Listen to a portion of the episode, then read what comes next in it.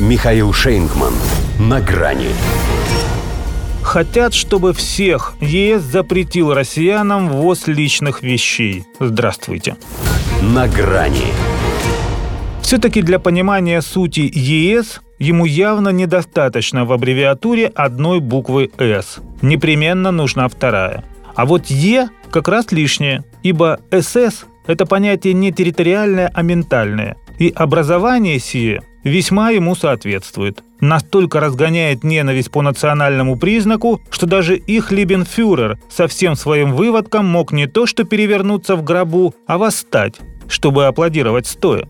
Немного, правда, не дожали, разрешив россиянам провозить в страны Евросоюза одежду и золотые коронки. Но, во-первых, только на себе, во-вторых, нужно же иметь пространство для маневра, если и эти меры на нас не подействуют. Хотя они же лишь добра нам желают, а вовсе не какой-то там смены режима. Исключительно поэтому как бы вынуждают нас со всем нашим добром, запрещенным отныне к ввозу к ним, ехать в Москву и свергать Путина. Ничего лучше этого они придумать не в состоянии, а портить нам жизнь ведь как-то надо.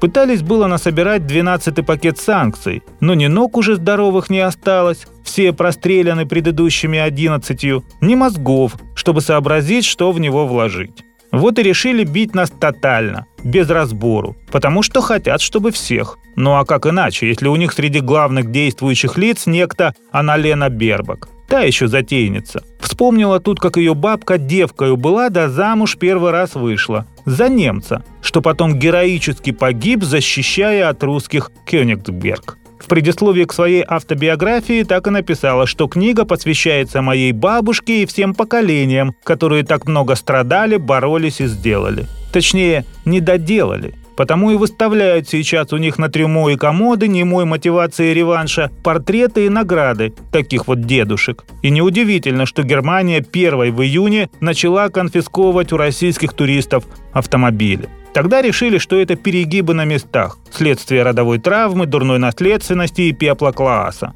А нет, это у них во всем ЕС тенденция, однако. Хотя тоже закономерно, учитывая, что и в Еврокомиссии немка сверху. Да и подручный ее по внешним делам, пусть и испанец, но из породы тех, что в составе голубой дивизии вермахта Ленинград блокадой морили. Понятно, что им русские поперек горла. Поэтому наряду с личным транспортом, мехами, шубами, золотом, бриллиантами, смартфонами, планшетами, чемоданами, картинами, корзинами и картонками при въезде станут изымать у российских граждан и косметику с предметами гигиены. А то ишь ты, чистенькими хотим быть. А сами разреши нам провозить зубную пасту, пошли бы ночью мазать европейцев. Шампунем намылили бы им шею, предварительно замотав их туалетной бумагой. Нет уж. Оставь одежду, всяк сюда входящие, и только. Могли бы они написать на пунктах пропуска. Пусть не прямо, но вполне конкретно отсылая нас в то место, в котором они мечтают нас увидеть. Чтоб и золотые коронки им достались. До свидания. На грани с Михаилом Шейнгманом.